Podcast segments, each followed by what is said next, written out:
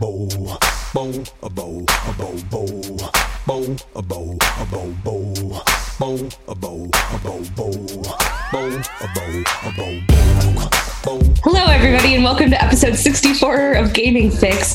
I'm your host, Allison, and I'm here with Alex. The N64 had okay games. And Pat. And Pat. Hello. Space games are better than anything that happened on the N64, except for maybe Ocarina of Time and Majora's Mask games.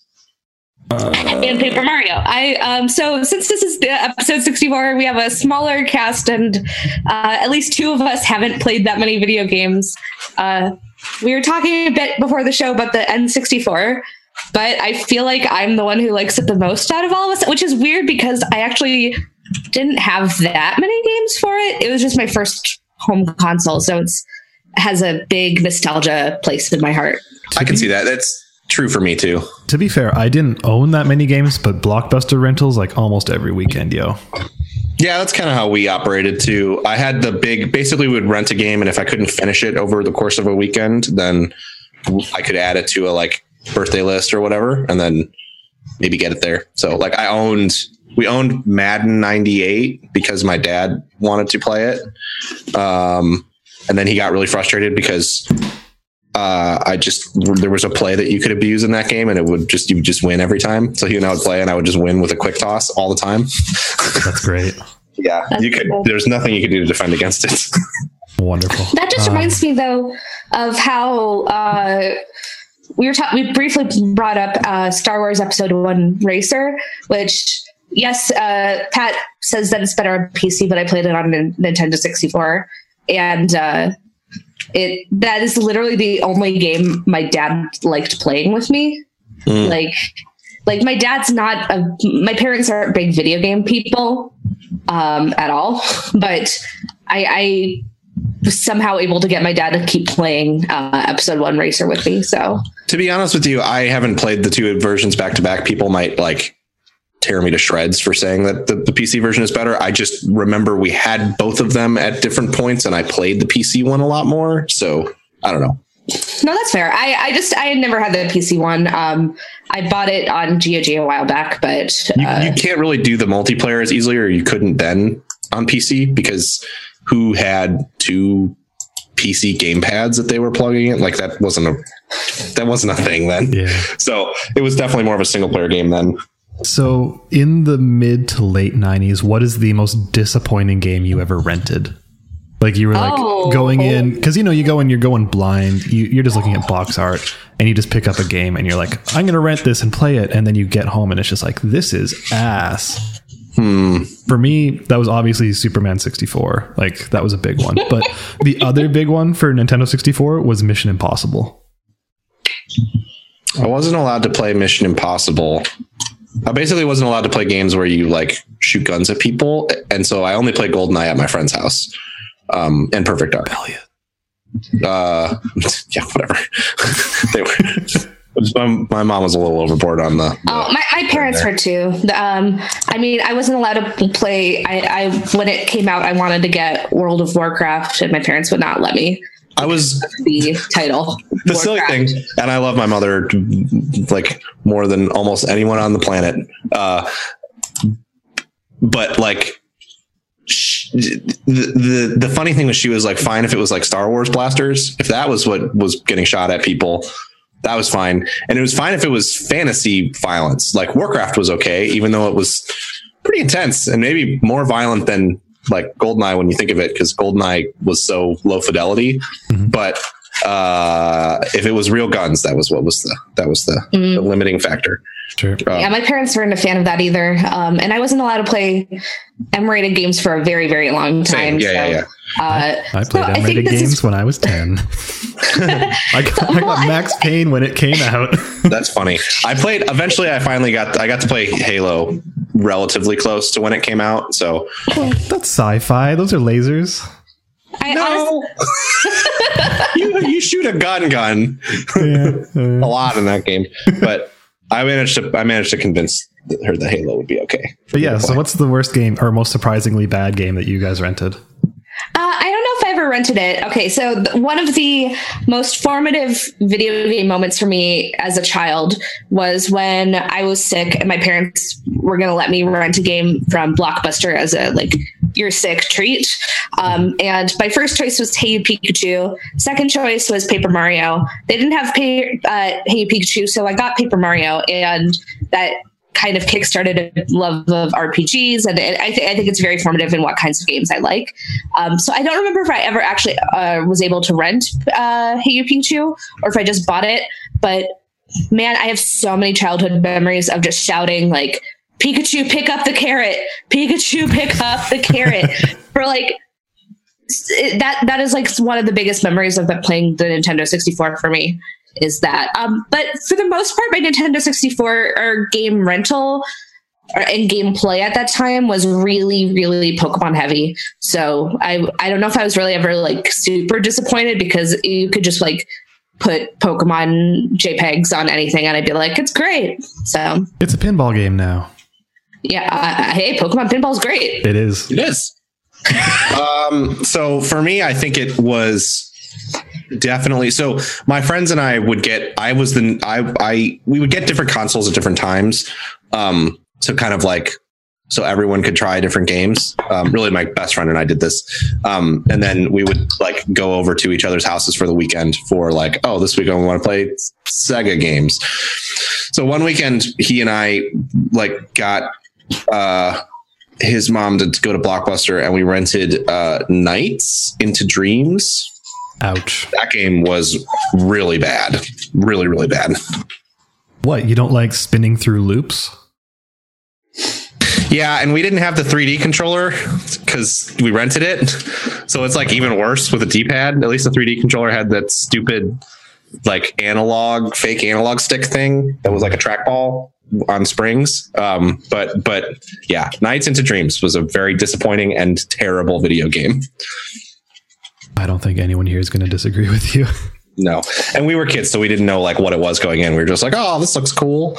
And it was trash. We played it for like 45 minutes and then stopped playing it and didn't touch it again for the rest of the weekend. Hey, at least at that age, you had discerning tastes. Yeah. I don't know. Some would argue against that because there were other games that I really loved. You know, one of my favorite N64 games that I don't know if that many people really enjoy is Mystical Ninja. The like Zelda, like the Goemon one that was on. I never liked I never got into like the earlier ones on Super Nintendo. I didn't even know it was a sequel when I played it then. Mm-hmm. But the N64 version was so weird and had so much different stuff in it. Like sometimes it felt like Zelda, sometimes it felt like Mario 64, sometimes it felt like a fighting game when you did like the mech stuff. It was just a weird cool game. Yep, I rented that one. It was also weird, which somehow triggered my synapses, and I remembered another one that I loved, which was Beetle Adventure Racing.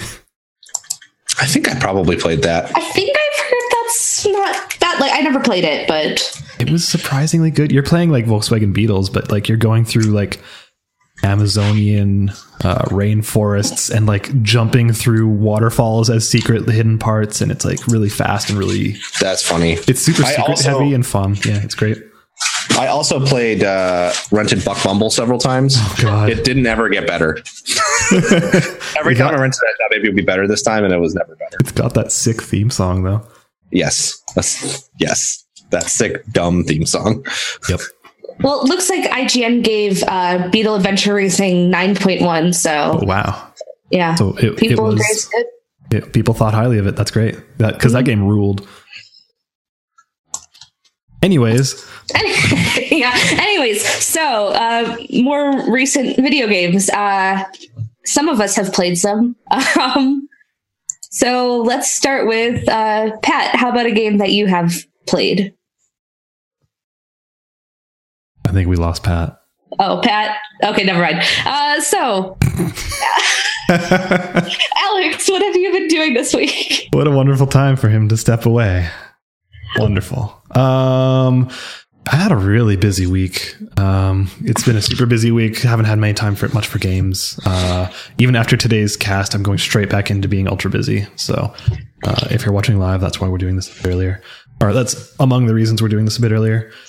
But despite that, thankfully, I've had some time to engage with a few things. One of which is the final episode of an airing show from this season, and the other is a new album. So which one do y'all want to hear about?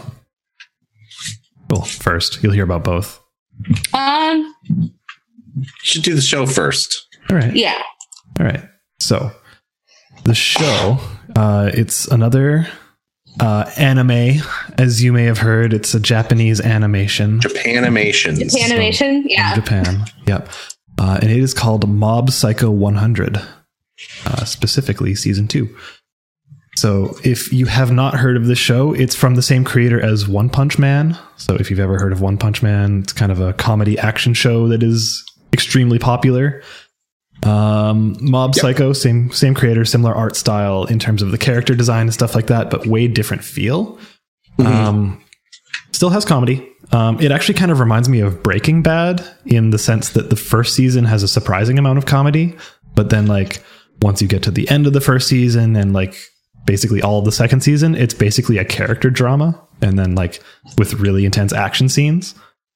And yeah, I don't know. The very short version, if you don't want to hear all about it, is that it is extremely good. And the online reaction to the end of the second season was like the most universally positive I've maybe ever seen.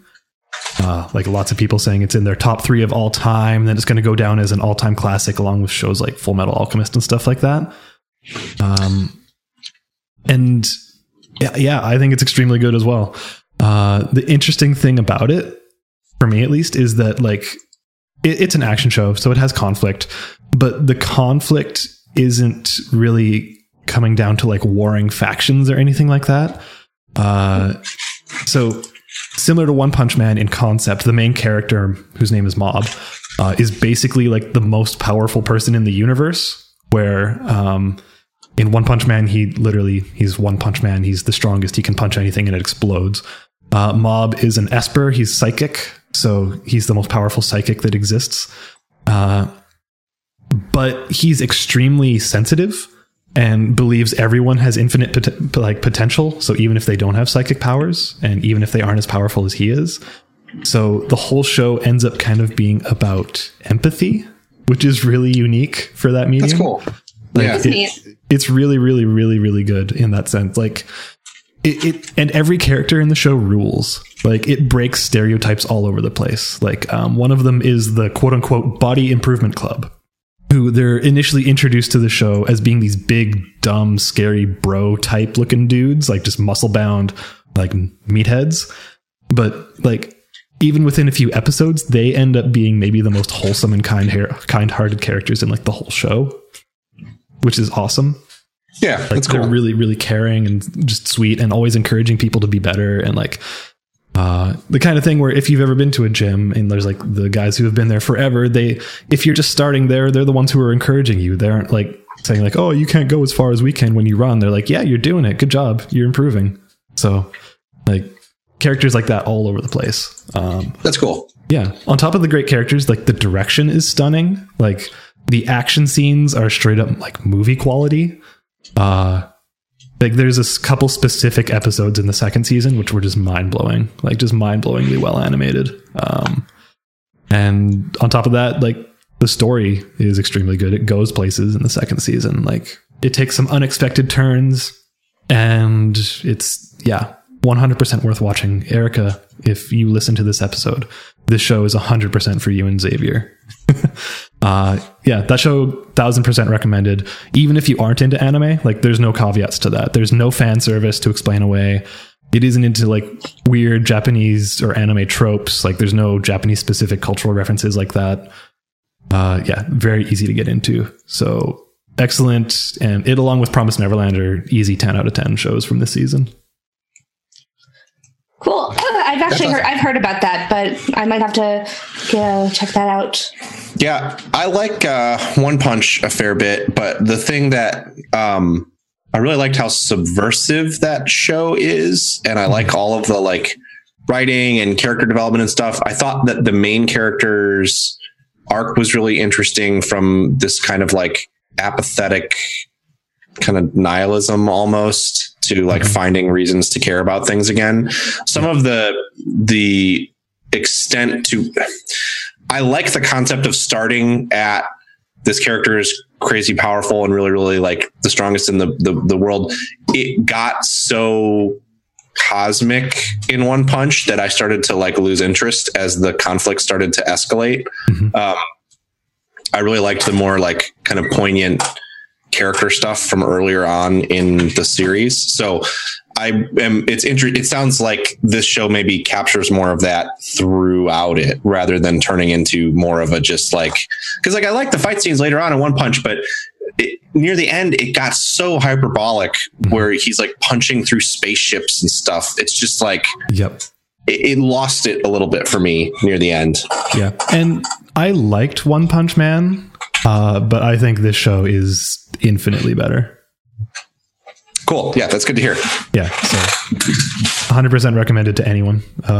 If we were still doing monthly do this thing recommended by this person, like that one is easy. That would have been easy. But yeah, no, cool. So that show's great. The other thing that I got, again, like last week, a new album came out, which is, you know, something you can do in the background while doing other stuff. But it's the new Periphery album. Mm-hmm. I know, Pat, you've also heard it. And oh, yeah. let me say in advance, it's been an extremely good past 7 days for music. Seriously. Between both this and Empath. So if you are into prog and or metal, this is a must listen album. The only caveat I have is like, if you're not super into those genres, is you have to have a tolerance for harsh vocals, which like I've had forever, but I know for some people it can be jarring or like grating if you're not used to it. So what I will say about Periphery is I think that if you are someone who really appreciates appreciates heavier instrumentation and are interested in kind of acquiring a taste for harsher vocals, I think they are the best band aside from maybe Between the Buried and Me. I think they're the best band that combines clean and harsh vocals. That's kind of a trope of metalcore bands of the last 10 years or so to do that a lot. And I think a lot of times the clean vocals end up sort of sucking versus the harsh vocals.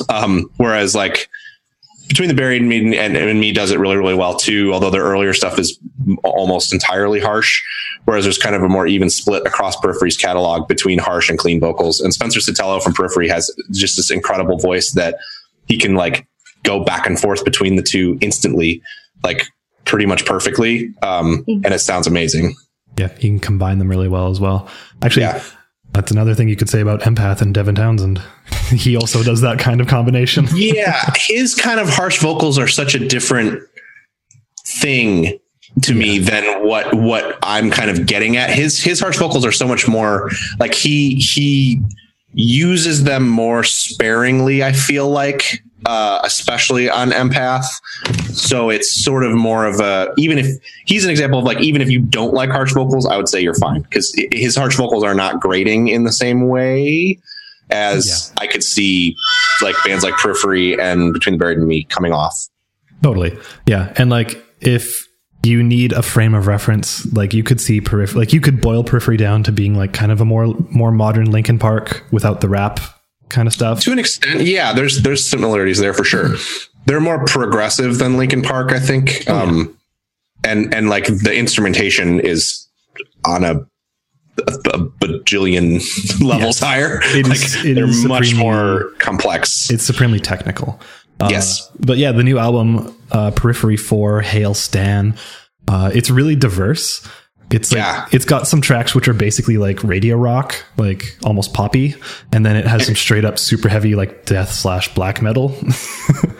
and like the two extremes of those two things are my two favorite tracks on the album.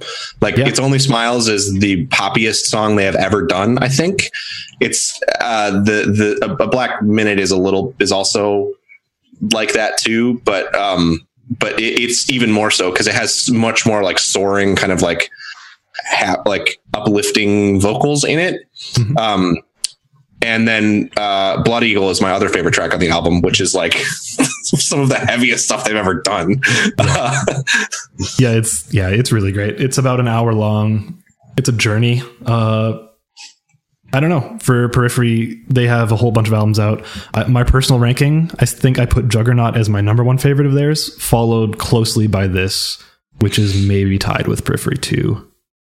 Yeah, so. I think what's cool about them, I mean, I'm sure it's come up on this podcast many times, but like my favorite band ever is Coheed and Cambria. And what I love about Periphery and why they're kind of climbing my list of favorite bands is that something that's amazing about Coheed is that they have grown over time and they sound very different over time, but they have consistently been very high quality. So you can go back and listen to like their first album and it doesn't sound bad. Like if you go back and listen to I don't know, like Jimmy Eat World's first album, it's even though they grew to be like this hugely successful commercially and critically kind of band early on in their career, you can see that you can tell that they were younger and not operating at the same level. Whereas if you look at a band like Coheed and Cambria, and Periphery does this too, their earlier sound is very different, but they're very consistent over the course of their catalog. Yep.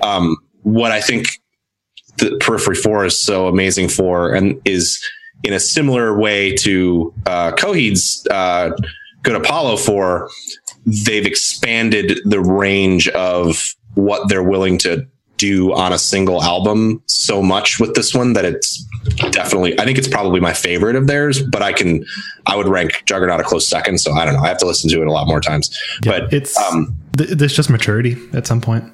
Right. Yeah. It's not that their earlier work is less technically proficient or less well-produced or less interesting. It's just the diversity of like the range of sounds they're producing just continues to grow. And that's really exciting because that's key to progressive music. And I think a lot of less quality prog bands just see progressive music as like, oh, you just mix elements of jazz fusion and classical music with heavy metal. And that's all it takes. But it's really progressive also means progressive over the course of your career, in addition to being progressive within a song. Yeah. Either way, great album. Check it out if you're into that genre, or if you're not, I don't know, give it a shot. Maybe I think it's worth giving it a listen, even if you're not someone who typically likes that kind of music. Yeah. But yeah, no, that's all I've really had time for this week. Very cool. Maybe I'll give that a shot as well. I don't know. I'm very new to that genre, but seriously, you should listen to everyone should listen to It's Only Smiles. I think that's a great, like, very friendly track, and if you like what you hear there, maybe take a stab at some of the other stuff on that album. I would agree. It's Only Smiles is extremely good. Cool. So I'm going to use this as an excuse to bring up another music thing that Pat and I are both interested in, and that's the new Blackpink came out this week. Mm-hmm. Yeah. The interesting song. It is an interesting song. That. Have you sorry? I haven't actually seen it. I know I sent it to you guys, but I didn't actually watch it. I think I like it less and less as I listen to it, unfortunately. I like it in theory, and I like pieces of it. Totally, yeah. But I feel like it feels kind of unfinished in a way. Yeah, like I feel agree. Like I have issues with do, but like.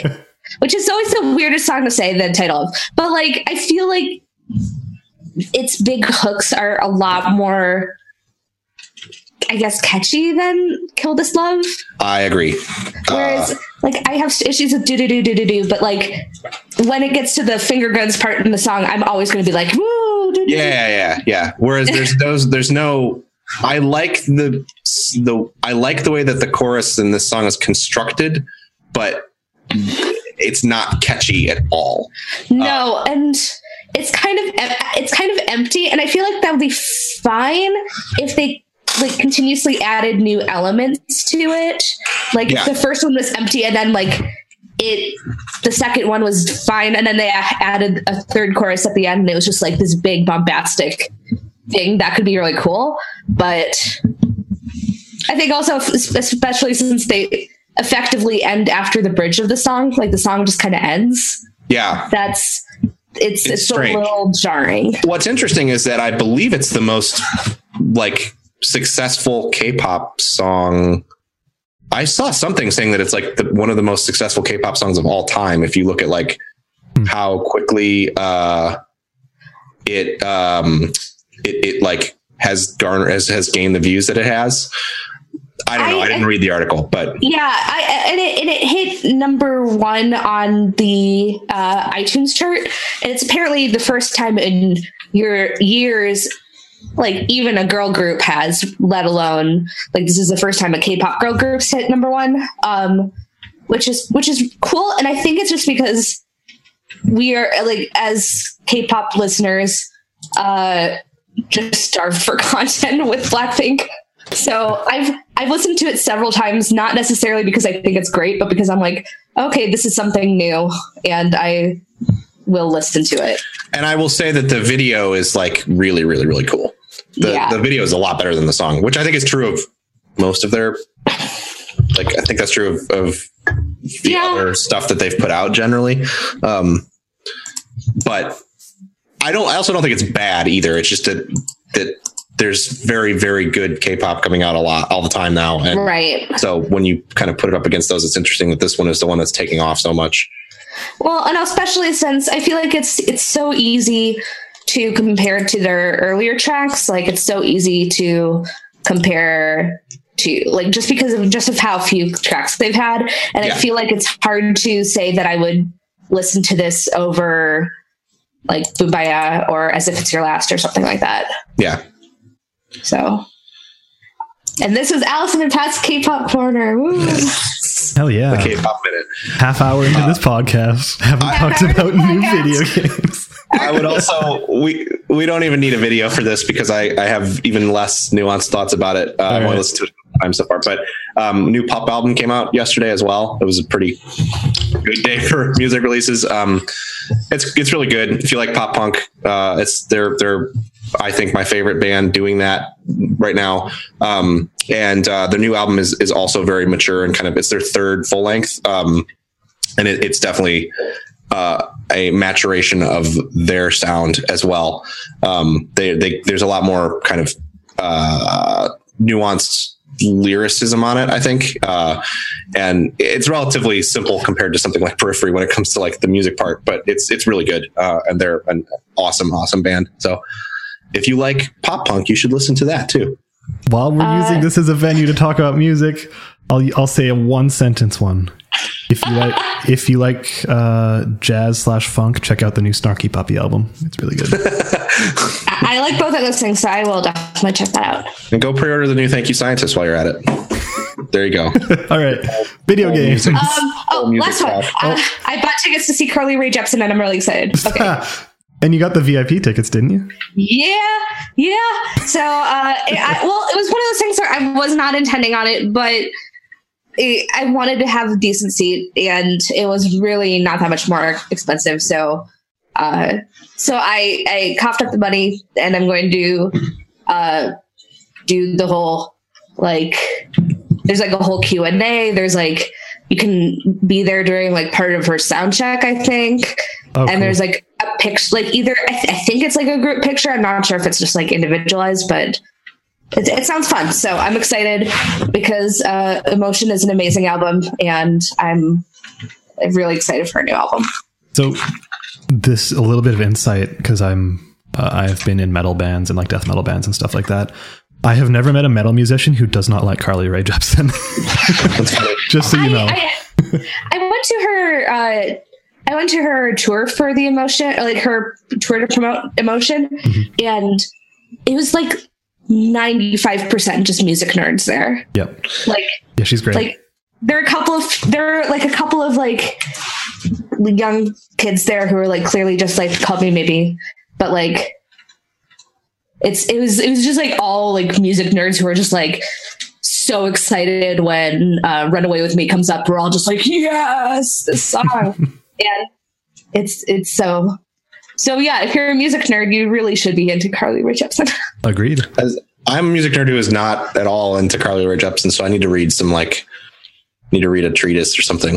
Okay, I will find one and send it to you because she's amazing. She's an awesome person, so don't get me wrong. I have nothing against. I'm glad that she garners so much excitement in people. This is not a like, this isn't a Game of Thrones thing where I'm like, stop talking about it. Well, okay, so time for me to go on my treatise about how Jamie Lannister is the most interesting character. Okay, bye everyone. Episode 64. Oh, no. Episode 64. It ends with Allison just being the one just like fade out on me going. Let's. So video games. Video games. This is ostensibly, this is in theory a video game podcast. So Pat, you've played some video games. I played a bunch of video games. Let me think, man, where should we start? Well, I finished Kingdom Hearts Chain of Memories. Uh-huh. Party City. That's a bad video game. It is not good. And it's so sad because it would be good if it only didn't have dumb progression and you can't get cards you want or need. You just have to grind for money to get random packs of them. And even that is a limited thing that you could run out of the ability to do. And the boss battles suck. Anyway, what doesn't suck at Chain of Memories is how fucking wild the story gets. And it's so wild because Kingdom Hearts 2 would not make any sense if you didn't play Chain of Memories. Chain of Memories was a Game Boy game. So like starting Kingdom Hearts 2, I was just like, how? The way Chain of Memories ends, I was very much kind of like, oh, weird. I wonder how they address all of this stuff that happened in Kingdom Hearts 2, because it seems like all of this was very important. It would be a shame if it didn't matter. And then Kingdom Hearts 2 starts, and it's like a direct sequel to Chain of Memories. It is not, it is, and it would have to be, but it's like, it's so weird. Like Sora's in like a sleep pod and he's getting a bunch of memories back. And there's like people with like on computers, there's like a half dozen major characters that get introduced in Chain of Memories that they just assume, you know, in Kingdom Hearts 2, they don't like reintroduce them. They're just there. And it's wild. And Kingdom Hearts 2 is a pretty good game. I'm enjoying that one a lot. So much so that like I sit down on the couch and I'm like, well, I could work more on playing Sekiro, a game that I super do love and enjoy. And I want to play, like try to get through as much as I can before the end of the year, or I could play Kingdom Hearts 2. And most nights I've chosen Kingdom Hearts 2 just because it's like less stressful and a very good video game. It like builds on aspects of the first one. It's very similar to the first one, more so than I was expecting actually, but it builds on the combat of the first one in a smart way where there's more, you have a little bit more agility. The enemy design is a lot more interesting. There's a much greater variety of enemies. It's just like, and then also the story is, again, if you didn't know what happened in Chain of Memories, it wouldn't make a lot of sense. So I could see why people wouldn't like it, but I think it's very propulsive and it's really interesting to kind of see where things will go. And I'm excited to see how like all of the stuff, it's already spiraling out of control. So I'm excited to see how it spirals out of control more with two more handheld games after this. From what I know about Kingdom Hearts, it is going to spiral out of control. And the cool thing that I've managed to largely avoid, like spoilers for stuff. So I more or less knew the plot of the first game up until the very end, but I didn't. And I know about like, I knew that Organization 13 was like a shadowy group that existed. And I knew that Roxas was some weird character you played as at the beginning of Kingdom Hearts 2. But beyond that, and I know that there was a Keyblade War at some point. Beyond that, like, I don't know that much about the lore of the series. So, 2 is like very interesting in how it builds on that. And I've kind of grappled back and forth, and I probably will until the end of the series, with the ways in which that game, and I think this is one of the more divisive elements of its plotting. When you go to the Disney worlds, you don't, yeah, I know you're largely just sort of playing along with an element of the plot. Like the Mulan world is the first one that I went to, because I actually forgot that was a thing in the game.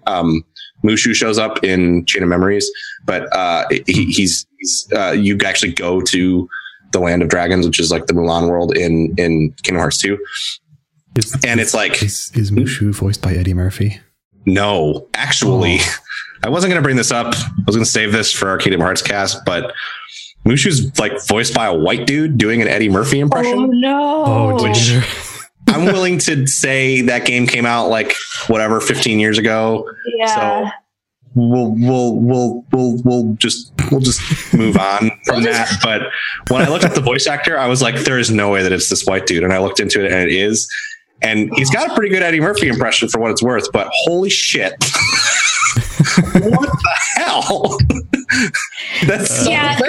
I mean, I know this was from a long time ago, but who was like, you know, this is fine.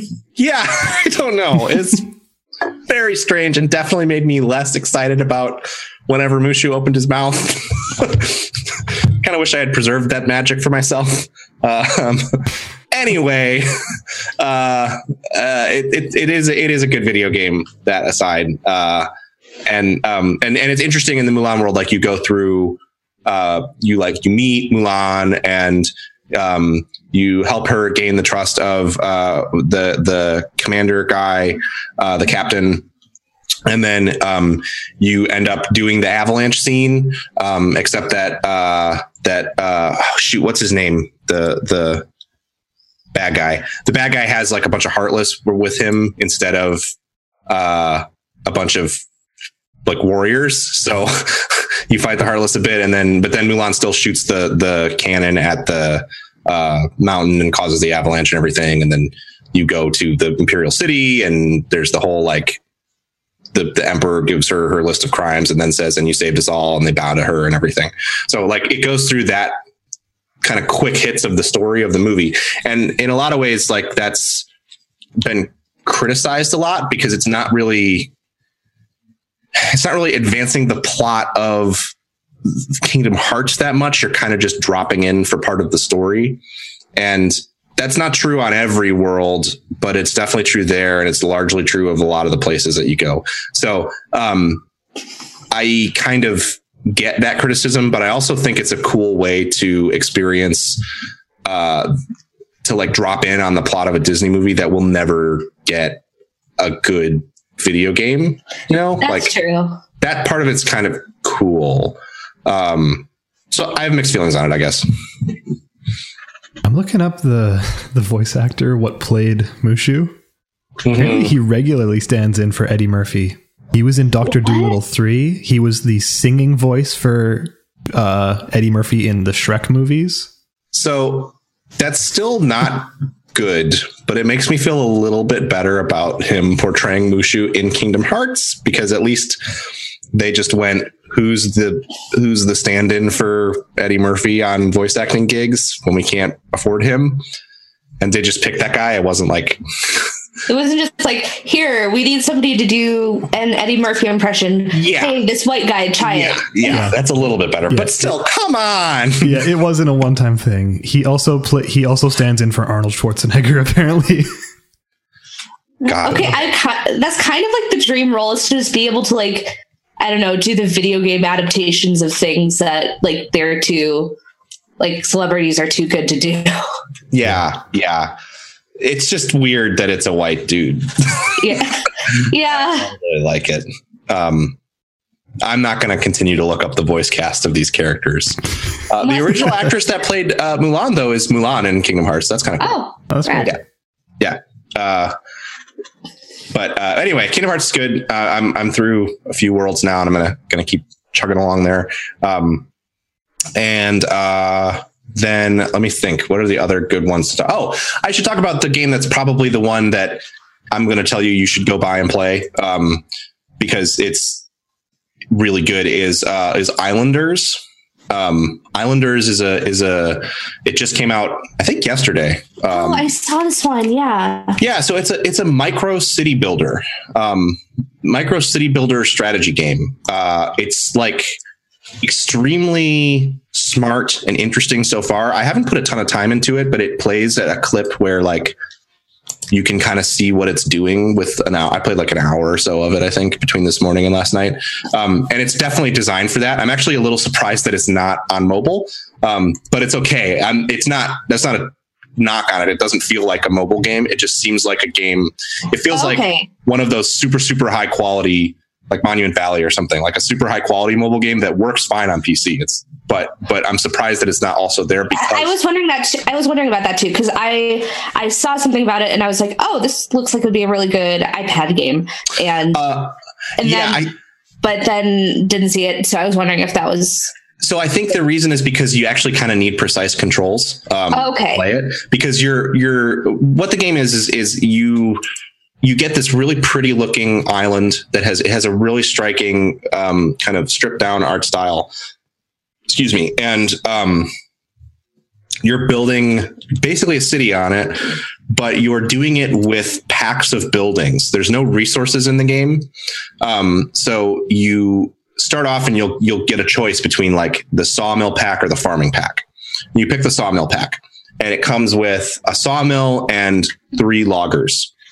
And so what you're trying to do is score points. That's always what you're trying to do, is score points by placing the buildings. So if you place the loggers near trees, every tree they're near gives the logger 1 extra point for placing the building. And then if you place a sawmill, but the loggers, you get minus points if you place loggers next to each other. They all the buildings have a sphere of influence. So you want to place the buildings near trees, but you want to place the loggers far enough away from each other that they're not reducing each other's points. Interesting. Mm. Yeah.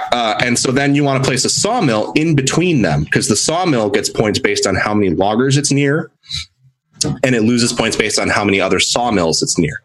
So it's all about, it distills the city building experience, because in a lot of ways, that's what city builder games are, is they're trying to balance where you're placing services versus where you're zoning for, RCI, residential, commercial, and industrial. So in this case, then you get into like, okay, so you've built your sawmills, and then you get, let's say you manage to get 30 points from placing the sawmills and the loggers. So then you get to pick a new pack. So now you're picking the city pack. So you're starting to place buildings. So you have to place the city center.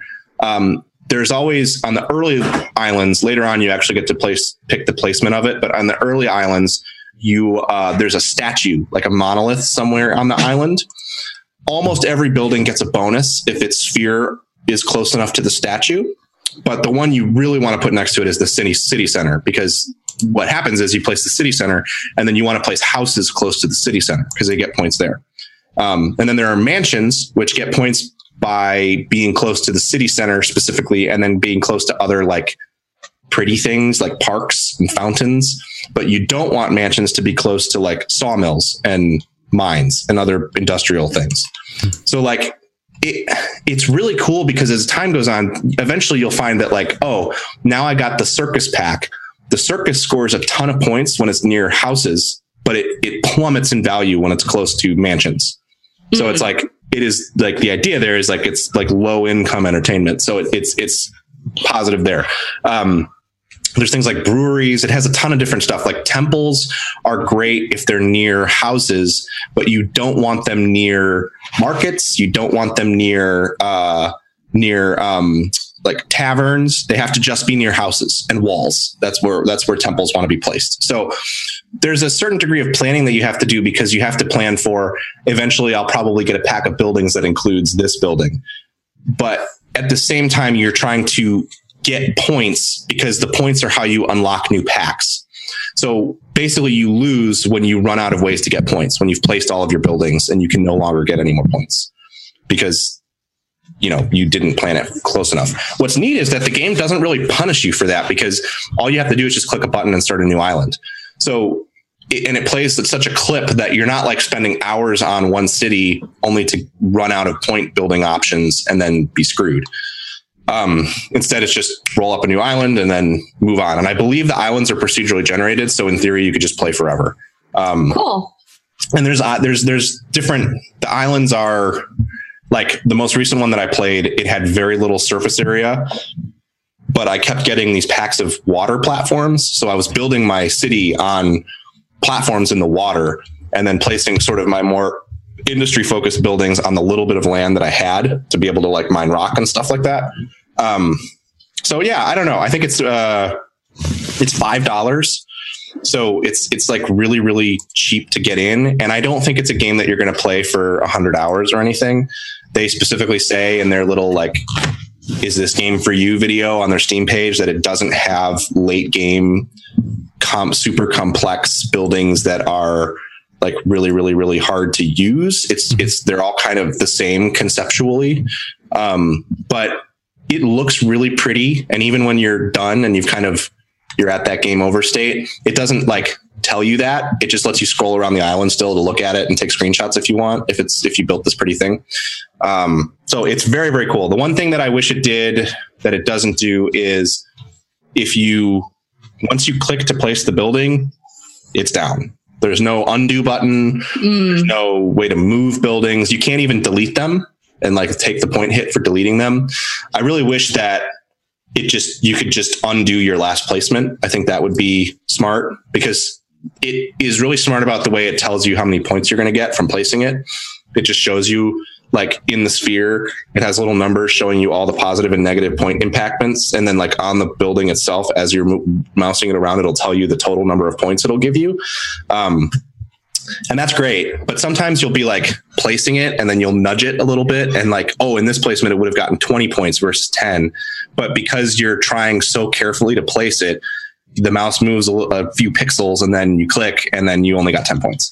And I don't think that's like a big enough deal that it should deter anyone from playing it, but it would be cool if they had some kind of quick undo feature. I don't think that would like make it easier or anything. It would just help with misclicks to right. Be able to, like, more precisely place things. But I recommend it. I think everybody should check it out.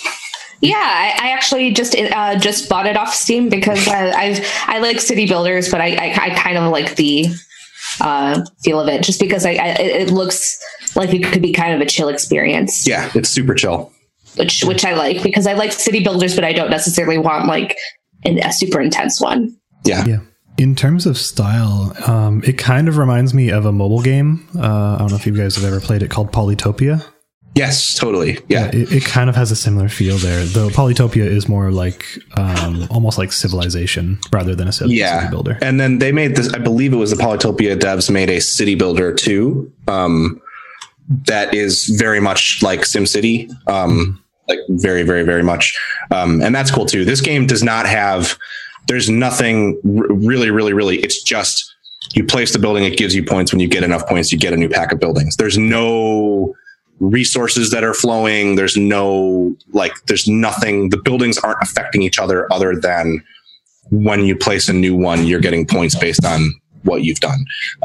There's interesting, there's really cool stuff though. Like there's a shaman building. The shaman just wants to be near flowers. When you place the shaman, it's just, you get bonuses by being near flowers. That's great.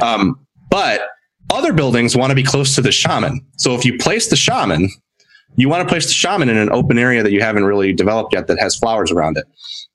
But then mansions love to be next to the shaman. So if you then later place a mansion next to the shaman, then that will give the mansion more points. So yeah, there's a lot of interesting, cool little things like that, where like you do sort of start to get into a planning the city out ahead of time, as you get deeper into the game. So yeah, I don't know. It's $5. It's totally worth playing. And it plays really fast too. Like I love city builders, but my problem with them is I will play a city builder, like City Skylines, for 5 or 10 hours to build like a decent medium-sized city, and then I want to see the like wild end game stuff, like building highways and building airports and things, but it's so much of a time investment. Like you can get a lot out of those games by playing them for a few hours, and then the mid game on them is so crawling in a lot of cases, and that's not a thing that happens with this game, because you finish an island in 15 minutes. So and then what you're saying is that Islanders is basically the dive kick of city builders.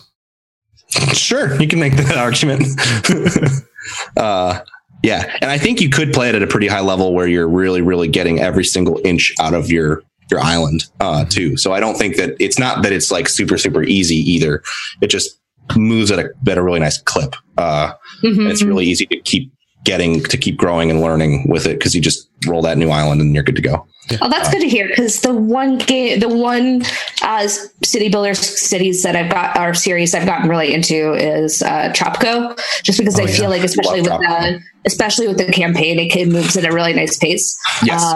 So that's probably my biggest issue with a lot of city builders as well. So yeah, Tropico and Anno, when they're good, get around that problem. Those are my two favorite city buildings. For sure. Funny because Tropico just came out and Anno's soon to come out. I know, and I want to play both of those games, but I just haven't really had time. Anno, I might break for because it looks absolutely spectacular. The screenshots of that game are like, holy crap! But I always wait to see on those games because Anno has had bad games in the past, so like 2070 is not very good. I still will echo the idle thumbs call. They should make an Anno 2007. The Anno games titles, the numbers always add up to 9 in them. So there's like 1602 and 2070, and whatever the future one is, 2700 or something.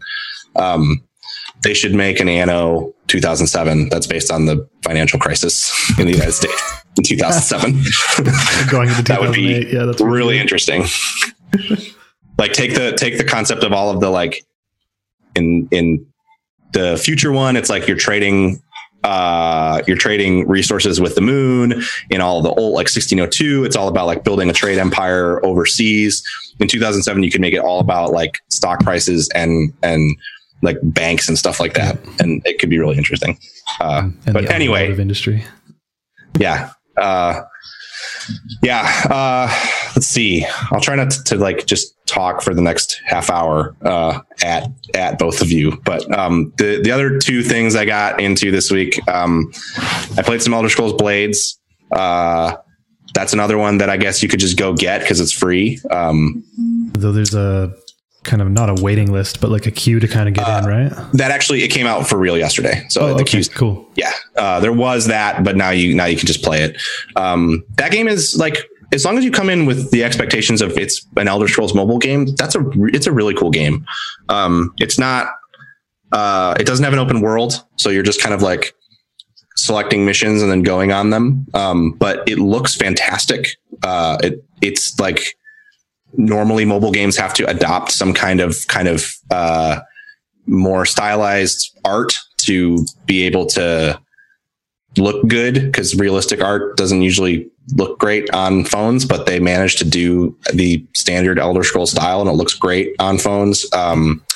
The combat is more engaging than I was expecting. The way the game works structurally is the like sort of hub is this city that you're rebuilding over time. And then there's a few ways you can go out. You can pick a mission from a list of story missions, like story quests, that have more diverse environments associated with them. There's some sort of randomly generated quests you can just go on. You get daily ones and weekly ones. And then there is this sort of procedurally generated abyss that you're trying to get down as far as you can in. That's kind of cool too, but the mission, it's different tile sets, but it's always the same. You go to these, whether it's a forest or a dungeon or whatever, and you're going along a pretty linear path. There's usually a couple of offshoots, but generally it's pretty linear, and you're just moving through the environment, picking up treasure chests, picking up resources, and then you get into fights. And when you get close to an enemy, it just locks you into a fight with them. And then the fighting is kind of like Pokemon Go in a way, except it's more complicated, and you don't like have to flick the button, but you do hold it down until a circle builds. And if you let up when the circle's at its biggest, then it'll do a critical hit. And so then you can do combos by going from one side of the screen to the other side of the screen and back and forth with kind of a rhythm, which is cool. You have a shield button. So when the enemy kind of winds up an attack, you can hit the shield button to block them. And then you also get, as you level up, you get a bunch of skills and spells and stuff. So they're icons on the screen. You can equip a few of them at a time, and there'll be things like dodges or buffs or debuffs or just damaging attacks. So the combat is actually a little more like different enemies are weak to different things. And so there is like some strategy involved. If you're going into a crypt and you know it's going to be skeletons, you should bring a bashing weapon instead of a slashing weapon.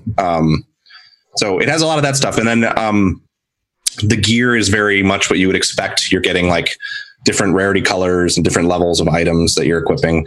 The thing that is going to turn people off, and I don't really understand, I mean, what do you expect? It's a free-to-play game, but the chests are on timers, so you pick up chests, and then you have to kick off a timer.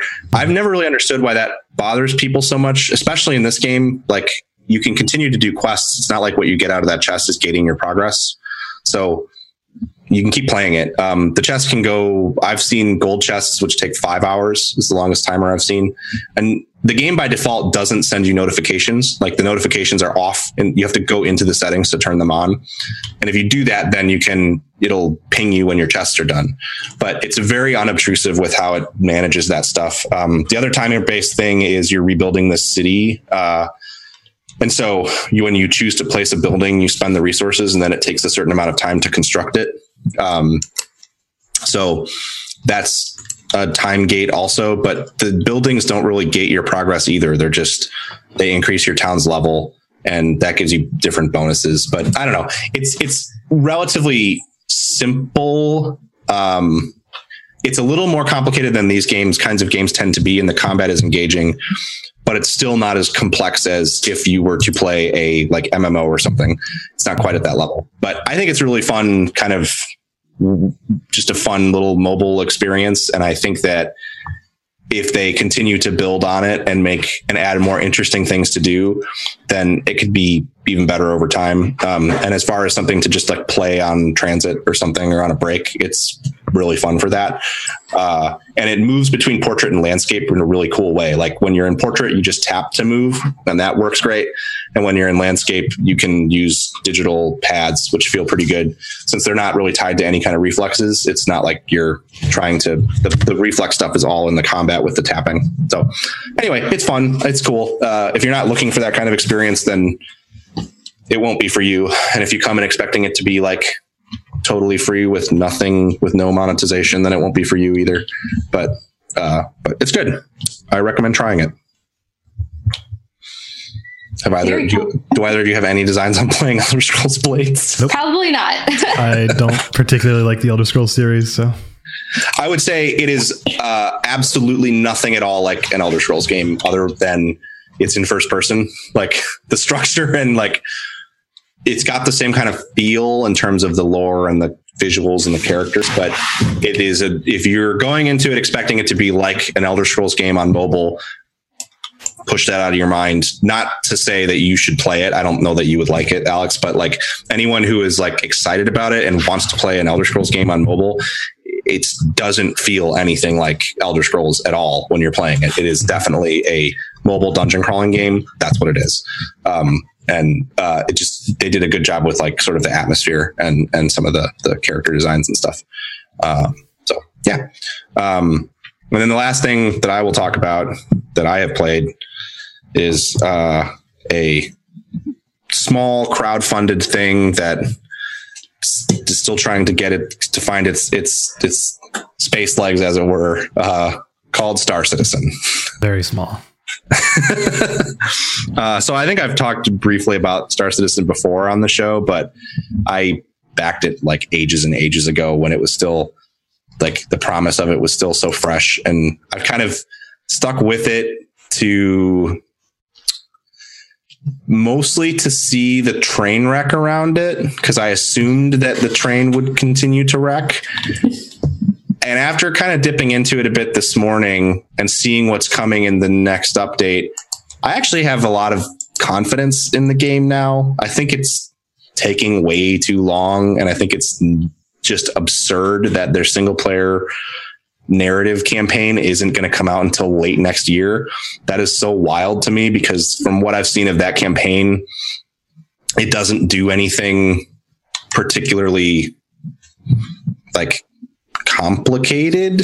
Like they have they've been tweaking the flight model of the ships, which is very important for that campaign because it's mostly space combat, but it's not like an open world thing. Like, as far as I know, you're just going on missions like you're playing X-Wing or something like that. So it's weird to me that it's taking so long, but whatever. A lot of what they've shown is very high quality, and playing it a bit today, like that game, the new flight model that they've added is really good. That game is going to be phenomenal for people like me, I think, if and when it finally releases. At this point, they've got a pretty good proof of concept for what the wider world will look like. I think there's something like 32 star systems planned for it, in like that are handmade, with then a bunch of procedural stuff built around that. And so far, they've more or less finished one of those systems, and that's what you can sort of play right now. And it's functionally pretty fantastic. Like when you boot the game, you wake up in your bed. Not all of this is recent stuff either. This has been stuff they've built on for a long time, but you wake up in your bed. There's a character creator now, so you can customize stuff. In 3.5, which is coming out, you can customize things on a much deeper level. It's almost like a Sims kind of customizer. Right now it's pretty basic. And then you have to, the reason this game is cool is because you have to do things like, you get up from your bed, you have to walk out to the station ship claim terminal. You have to select which of your ships from your ship inventory you want to pull. And then it'll say, okay, so your ship is on landing pad D8. And then you walk to D8. The whole time, there's all kinds of other people around you with you. You walk to landing pad D8. You have to go out of the airlock. You have to push the button to cycle the airlock so you can go outside. You go outside, you push the button to open your ship. Your character, like, animates climbing up the ladder into your ship. You like walk up to your chair and you sit down in the chair and it spins around, and then you have to like hit the button physically to like power on the engines and everything. So it's really that experience. Like what I tried to do at first, the reason I reinstalled it is because I thought that the new patch was out. So I flew to the new location that they added, which is a city world. And once I got there, the hyperspace travel is incredible, or like the jumps, but most people will hate it because it goes fast. But like it took me about 10 minutes, I think, to fly from the starting station to this planet. And like in that 10 minutes, you can get up and walk around your ship, and like you can crawl into the bed that you have on your ship. And like if you had a bigger ship with cargo, I'm sure you could go down and like look at the cargo while your ship is flying through space. They're going to have like big multi-crew ships and passenger ships and stuff. So you could go around and like talk to your friends and your real life friends, and who all I'm sure will be playing this game. And you can like, you know, play mini games, I'm sure, and stuff like that. Like it's very much my kind of thing. But then I got to the place where this new city is supposed to be, and there was nothing there, no planet there. And then I realized that I didn't have the most recent patch, because the most recent patch is on the public test realm, because for some reason this alpha video game has a public test realm and the live realm to run two different branches of its alpha, which is so dumb. That's weird. Yeah. But I got frustrated and I quit the game because I had run out of fuel. So I was just stranded. I later realized that your fuel regenerates as you fly, because it's like hydrogen fuel. So if you fly around, they're scooping hydrogen in space. So you could never be stranded. But then I booted it back up, and because I realized I had never flown to a planet and landed. So I decided I would try that out. And it's an interesting... I'm a big Elite Dangerous fan too. And Elite is, everything feels kind of like sludgy. Like I love what it does, but landing on a planet, it takes a long time, and the payoff doesn't feel great. Whereas with Star Citizen, I warped to a new planet, and yes, it's sort of slow for most people, but it works how you want it to. Like you can like do a quick like jump orbit around a planet to get within close of where you want to land. And then these planets, it's kind of like if No Man's Sky had actually planet-sized planets and had stuff on them to look at. Like you can pull up a list of all the things that are interesting to go see. And like I picked this one aid station on this desert planet, and I flew down to the surface, and it looks fantastic. And then I landed outside this aid station, and for some reason it just so happened there was another person landing there. I don't know why, but they were a real person. And we both touched down, and they were like kind of wary of me being there too, because you can just shoot each other if you want. And you can go into this aid station, and there's like stuff in there to click on, and it's cool. Like if they fill it out with content that is fun to play, the bones of that thing are really, really fantastic. The problem right now is there's no progression at all, really. You can kind of increase a rank number, I think, but it doesn't do anything. And you can't buy new ships or anything in the game because you buy new ships with real money right now, which is not going to be how the final game is. Basically, anything you've bought with real money, you'll start with in the final game, but the final game is just going to be a space sim where you can earn credits and buy new ships and stuff. So I don't know. They have to like make the content interesting, but the bones of what they have and the structure and the flying the ships around and getting in them and taking off and setting a hyperspace course and then getting up from your chair and checking on stuff is very cool. So hopefully they get there. Very cool. So sounds good. Well, it's probably more than I have. I basically have one game, which we really don't need to talk about because it's Stardew Valley, and we talked about it last week. And, I just played it because we're talking about it. But if I do all of them in this room, I should just try it, like set up a new thing, and then multiple hours later, it's like, oh, I'm back in on this. Did Sam influence this? Yep. Yep. So that game's real good. It's kind of the like a perfect game for me, and I wish there were more games like that where I feel like it manages to be both chill and have a great sense of progression at the same time. So you can just do what you want, but you have things to work towards if you would like to. Mm-hmm. So I need more games like Stardew Valley out. There was a 3D one on Steam. My Time at Porsche. Yeah, My Time at Porsche. That's what it was. Apparently, that game is really weird. Yeah, apparently it's not great, but it's close. I like it, but it's weird. Yeah. There's also Graveyard Keeper, which is very broken. I played it, but I played it for a while, which was fine until it completely crashed and like lost a bunch of time. Yep. I kind of was like, fuck this, because I liked it in theory, but it's very buggy, very crashy, very unoptimized. Yeah, I feel like it's something that if they could figure out a way to optimize it and make sure that it doesn't crash as often, I could get into it, but there's something a little bit demotivating when you suddenly lose like several hours of progress. Yeah. But you don't lose that with Stardew Valley. But you don't. You just have the day, which is the day mechanic is the biggest like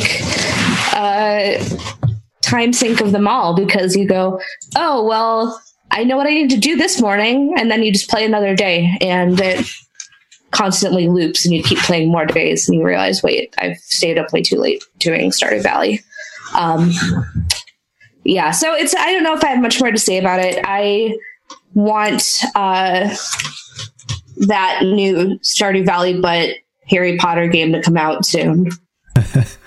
Witchbrook, because I feel like that's something that I could that could be exactly the game I've always wanted. If it's anywhere near Stardew Valley, but it has like the whole magic school thing. So I'm apparently now I looked it up a while ago because I was like, what's happening with it? Apparently now since Chucklefish has released Wargroove, all of their internal devs are hard at work at Witchbrook, so hopefully that'll come out soonish. Ooh. Yeah. So they did that. The other thing I've been doing lately is reading. Yay, books. I just finished, and I'm not going to get into all of the books I've been reading. Which isn't even that many. I don't know why I phrased it like that, but I just finished a good Star Wars book that if you're looking for Star Wars content, you guys should be reading Lost Stars, which is like, it's there. So if for people who aren't as following in on Star Wars extended universe stuff, a while back, they basically said, okay, all the content released before this time, except for the movies and a couple other things, is not canon. And so now we have a smaller canon of books, when for a long time there was just like too many books. But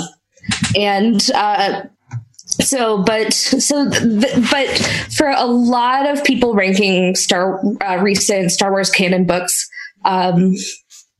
Lost Stars is pretty much the top of the list. So I was decided to read it. And you guys, if you have any interest in that, looking at you, Pat, it's really, really good. Because it's very specifically going through the, original trilogy but focusing on two characters who are kind of there on the periphery and kind of their relationship in a way that it throughout the original three films, basically because they're childhood friends turned romantic interests. One of them ends up with the Empire, one of them ends up with the Rebellion. So there's that element of like kind of star-crossed romance, but also kind of going deeper into are there good people working for the Empire? What does that mean? Can you still be considered a good person if you're working for it? Like it gets really deep into the kind of decisions of people in that time frame in the Star Wars universe, which is really good. So it's really excellent. I'm going to Star Wars Celebration this next week, and the author's going to be there, so I might just blubber at her about how much I love this book and be like, it's so good. I'll just hopefully I'll get I read it on my iPad, but then I got a physical copy of it so I could get it signed. So cool. I should probably read it. I'm not. I struggle sometimes with the there are good people in the Empire thing, because it's such a, and I mean the original analogy was such a fascist analogy. So right, and it has to be handled very delicately. But I also trust your judgment on that. So I think it does it really well. Mostly because you have various characters, and I won't spoil who, that defect from the Empire at very specific situations when they start seeing the fascism. And you get really into how they're justifying it to themselves. Yeah. And so it's not necessarily even excused. Because they thought of this is okay. But it's really how these people could justify these actions to themselves. A lot of the book focuses on the aftermath of the end of A New Hope. So the destruction of Alderaan, and then also the destruction of the Death Star. So right. It's specifically, there's a lot of people kind of rationalizing they thought they were building this Death Star to do this, but it didn't happen. So I feel like it gets really into the psychology of it, where you go, you kind of understand it, even though it's not acceptable. And I think it walks the fine line very well. That's good, especially since these the characters are all about similar ages to Luke and Leia, so they are all growing up basically within the sphere of influence of the Empire and the propaganda of this is the keeping peace, and this is why you're doing this, and and if you take a smarter look at what that means, I mean the movies only have enough room to hint at the original trilogy, but right, it's much bigger. I mean it's over the whole galaxy, right? So it's a much different thing than what it would look like, what it does look like when it happens on Earth. There's an interesting examination there. What I always worry about there's some older Star Wars stuff that makes the Empire look cool in a way. Right. And I have a huge problem with separating the problem that comes in when TIE fighters are cool. The game TIE Fighter is a cool game, when it focuses on the equipment and the like flying a TIE fighter around. That's a different thing. What I don't like is that there is some works of old Star Wars fiction that is not canon anymore that makes the ideology of the Empire look like right. And that's something that I have a lot of issues with too, especially with how much branding goes around like stormtroopers and exactly. Yeah. Right. That sort of stuff. I have, that's probably one of my biggest issues that I have with the franchise as well. Is that, and they've already gotten away from that, but I like to hope that they continue to. Yeah. And I mean, to the point where there are people who are like, you know, like I actively had to have an argument with a coworker once where she's like, you know, the Empire was not that bad. And I'm like, they fucking destroyed a planet for no reason. They committed genocide. They committed genocide for like no reason. Yeah. They had a thing called the Death Star. Yeah. Like, you don't think, this is a little bit of a like... And it's really heavy-handed in the movies on purpose to make it clear that they are the bad guys and that they're evil. And so while I think it's because it's a fantasy and because it's not real, I don't think that something like TIE Fighter is problematic. I do think that fiction that seeks to humanize them too much without acknowledging how awful they are could be problematic. But it sounds like this walks that line in a way that is not bad. Oh, yeah. And it gets to the point where it's like... you know, they've been taught all their lives that the Empire is the only way, that they're basically being told from the Empire that rebels are terrorists, basically. Right. So they think that what they're doing is for the greater good. And then they start realizing with like this destruction of Alderaan, and it's kind of like how certain people react to it. I think what I want to see, and this might exist too, but what I want to see is I want to see the novel series that goes really deep on how the Republic is able to turn public perception towards the Empire being a good thing in between episodes of Revenge of the Sith and A New Hope. That's the bit of fiction that I'm really curious about, because that's sort of we don't really get to see that as much. It's kind of more like the Republic are more or less the good guys. You could make arguments about that. The politics of the prequel trilogy's politics are actually a lot more interesting than what happens in those movies. Kind of a shame that it's not represented more in the movies.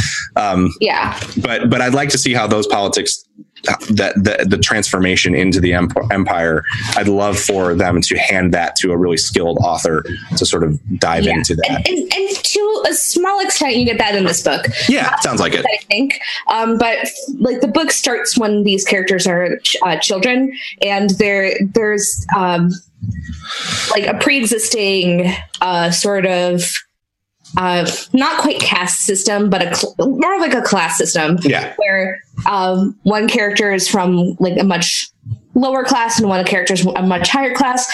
And like the promise of the Empire for them, it's kind of like as like kind of an equalizer, I guess. Yeah. So it's really so they think, oh, this is like, you know, you can if you work hard and you kind of in an American dream kind of way, like if you work hard and dedicate yourself to the Empire, it doesn't necessarily matter where you came from. Sure. But then it starts to criticize, like, you know, the Empire is also doing like, it says that, but it's also kind of destroying this planet. It's removing all of the life from the planet. It's basically expects you to give up your cultural identity. Like it's, So I agree that it's a super fine line, but I would still recommend you check this out. It's cool. and I've been reading a couple other Star Wars books, so I'm trying to decide which one I want to read next, especially with Celebration coming up this week. Cool. Yeah. But, if you want a fun bit of, I believe Nora Wexley is a major character in these books too, right?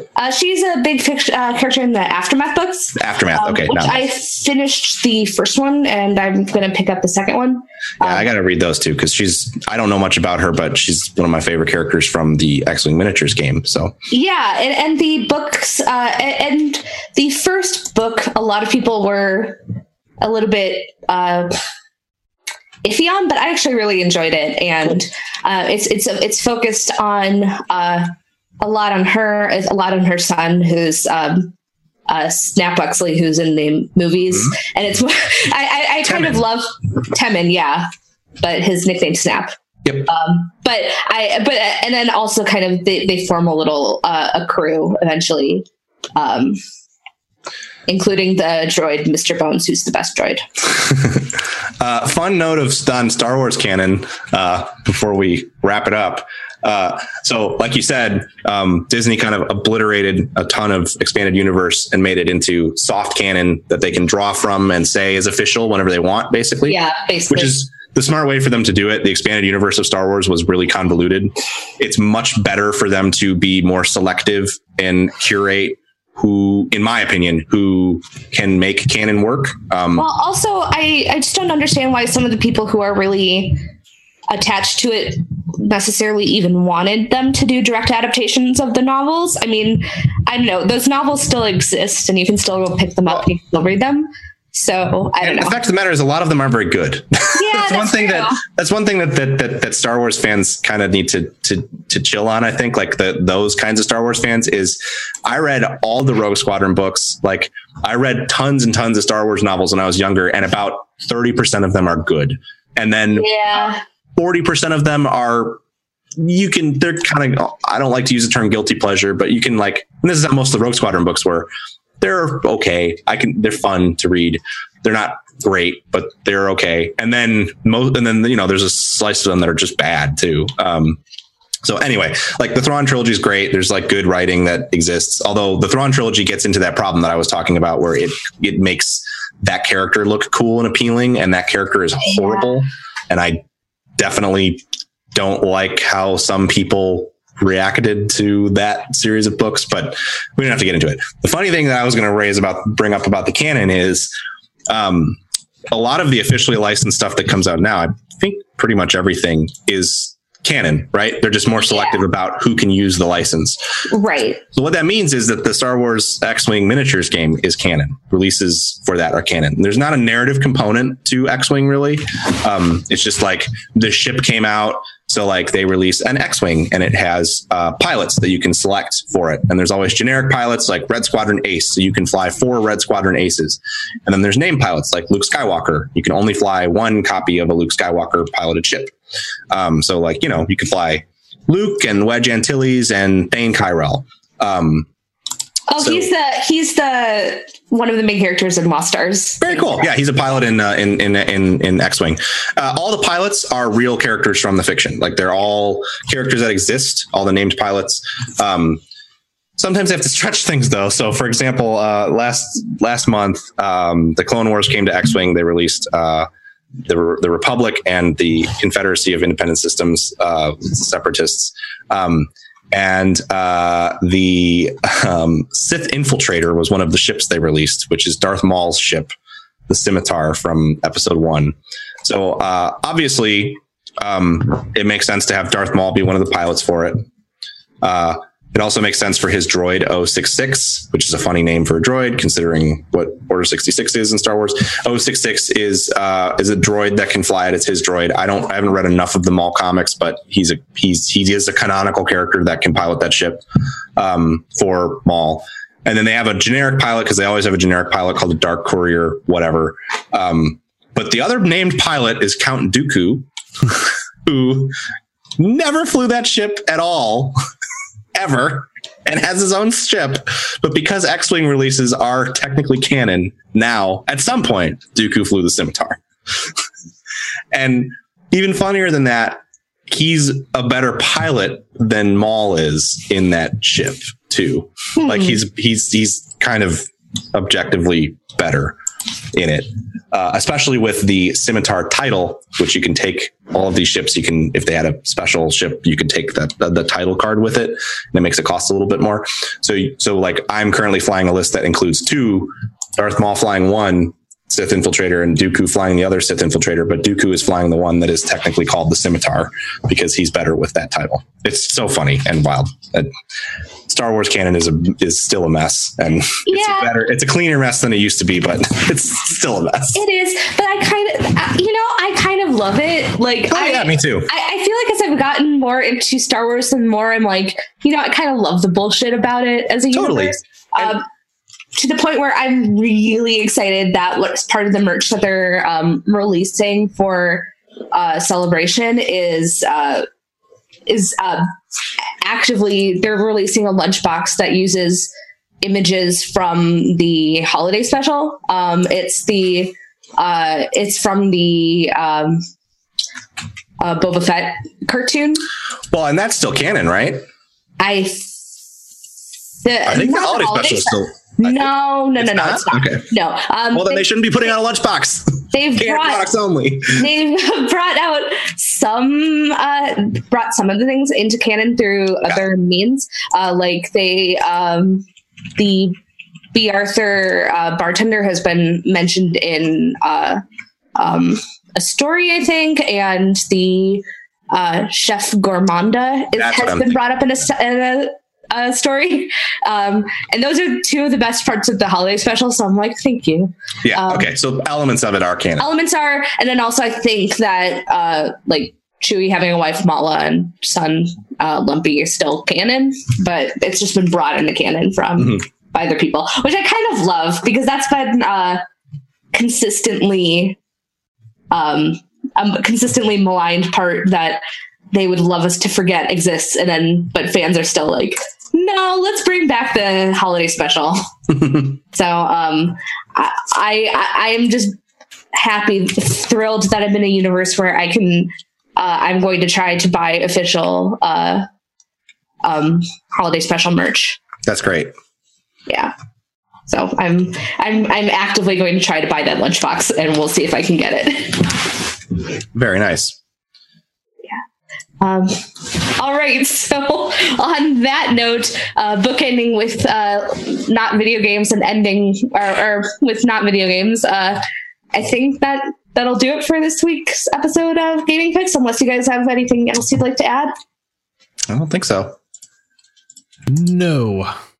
Okay, so Alex, where can people find you? I have WhatsApp. Okay, cool.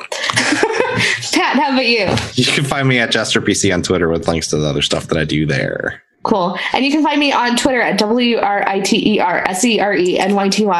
And I haven't done Twitch in a while, but Twitch at Happy Beeps here. And I just bought that domain for a website, so we'll see what I do with it.